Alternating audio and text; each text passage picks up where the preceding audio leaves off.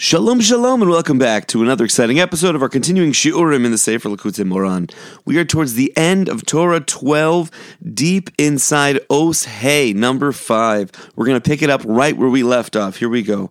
V'nakit Trei Kasa de Chamra What does it mean that he was holding two cups of wine in his hands. Remember, we're dissecting the story that Rabbi Bar presented in the Gemara to understand the deeper levels of what this story can mean for us and this particular teaching that Rabbi Nachman shared.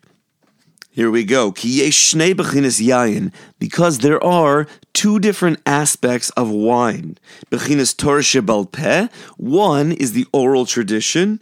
Malchus Rav which is a quote from Megillus Esther, meaning there's an, an abundance of royal wine. There's also a play on the word Rav.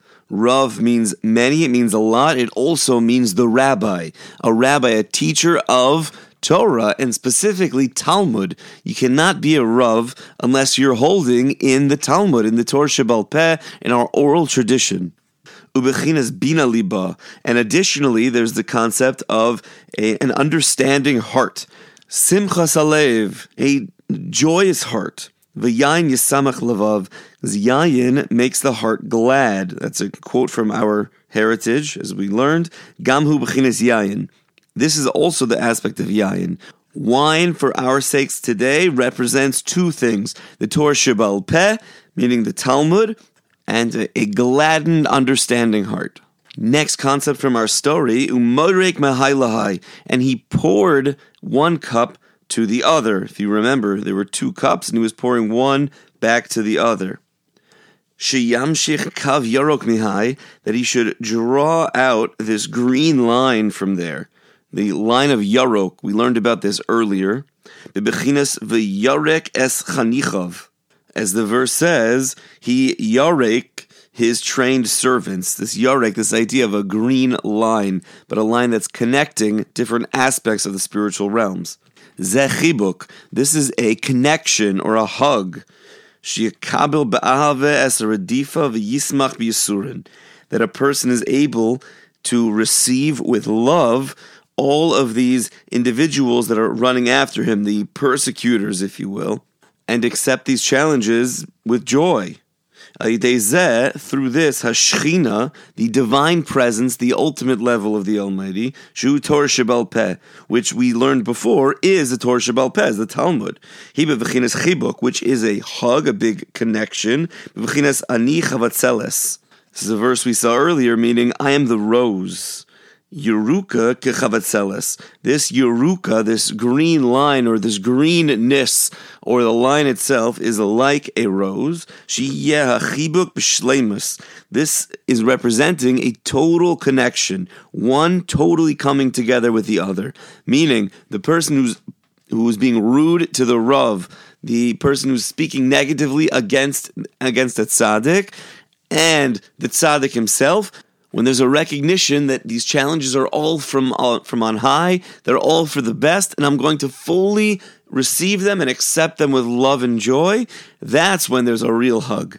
And of course, this hug is metaphoric, meaning a total bond between two sides of the story. Vizeh, and this is what we're going to do now are learn the last three aspects of this story before totally breaking down and going back and weaving together each part of this beautiful quilt that Rabbi Nachman has woven for us. Let's check this out. V'la natfa minayu la'ara, v'oso ayom ya'alu shemayim yerdu tahaymos hava. This is the happening in the story that he was able to pour back and forth without dripping any of it on the ground, even though it was a day of rising up to the sky and going down to the depths. What does that mean? Hainu, namely, this is talking about Shashchina Yashva Ben Trei Tzadikaya, that the Shechina resides, it rests between two tzaddikim, Tzadik Elyon, Zebechinis Yalu Shamayim, the upper tzaddik, the upper righteous person, which is the concept of the heavens on high, Yardu Sahomos, and going down to the depths, Zebechinis Tzadik Tachtain. This is talking about the lower tzaddik, the lower righteous person. Zebechinis Neshikin. And this whole idea is the concept of kisses. We learned about this briefly with a little bit of an introduction a number of shiurim ago. Bechinos notfos more oiver. Now, this whole concept is connected to the dripping myrrh. How does that work? through wisdom that we spoke about earlier. And this whole idea is connected to Ushma Malchusa Uktale. The king heard about that which was happening and put him to death. Hanikra Malchus Peh. The Yaskil mitzerufav hayotzim etam chacham shed Yehudi this means that he'll start to understand and really hear, meaning this isn't just hear as in I heard the words through my ears and I know that something happened, there was a noise, but I really came to understand the Torah Shebal Peh, the Gemara, which is called Malchus Peh. It's called the mouth of the king. There's a declaration that's made through the mouth of the king. And from there, to understand or really think about this deeper wisdom of the different letter permutations that, that are being taught by this Talmud Chacham, the sage that is the demon Jew, the demon sage, the sage that's actively learning, but not for the right reasons, and perhaps distorting certain ideas ever so slightly. So when the tzaddik, the super righteous, hears these ideas, when they're slightly off, what happens? Yishma v'yaskel b'shash shoymeh chayrufin v'hagidufin hayotz mipiv tamid chacham shed Yehudi v'yishma tor shebal peh the tzaddik is able to hear these ever so slightly edited or shifted towards the wrong side, or even ideas that have kavanas that are wrong, and slowly flip them to return them to their rightful place in the Torah Shebal Peh. So when it says that the king heard and put him to death, this is referring to the idea in our story of the tzaddik hearing these ideas from the Shade Yehudi, this demon scholar. He hears them and then is able to change them and fix them and return them back to their glorious place. I.e., is putting to death the negative aspects that were taught from this, this uh, scholar of ill repute. Al and through this whole idea, Kitale, was able to put him to death. What does this really mean? Ki eker shel ha-klipos v'ashedin eno ela hashchina. The main life force of the klipas. The klipas, as we've spoken about before, it's a Kabbalistic concept. It literally means a peel. There's a peel or a shell that circles and protects the core of ultimate goodness. Now, some of these klipos are are usable. Some you have to throw away and only are, are negative and evil. Picture an orange. Some of an orange you can use. There's like the rind that makes things uh, the rind and the zest and different ideas of the of the peel. And there's some some like um, a walnut where you you just throw it away. There's no use for it. In any event, the klipas are what we're trying to get rid of in order to find that life force that stands within. So the main life force of the klipas, which is the side of negativity, and the these demons that we've been speaking about, is only from the sparks of the Shechina. Their life force is coming from somewhere positive.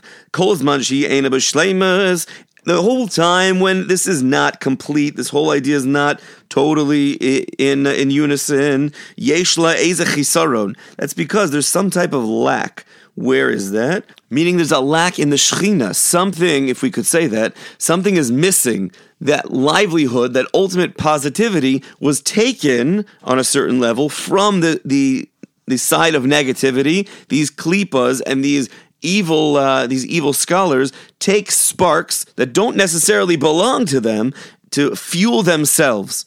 There's a fix that needs to be made. Those sparks that went into the, the klipas and into the, the things negative need to be taken and returned to the rightful place in the Shechina.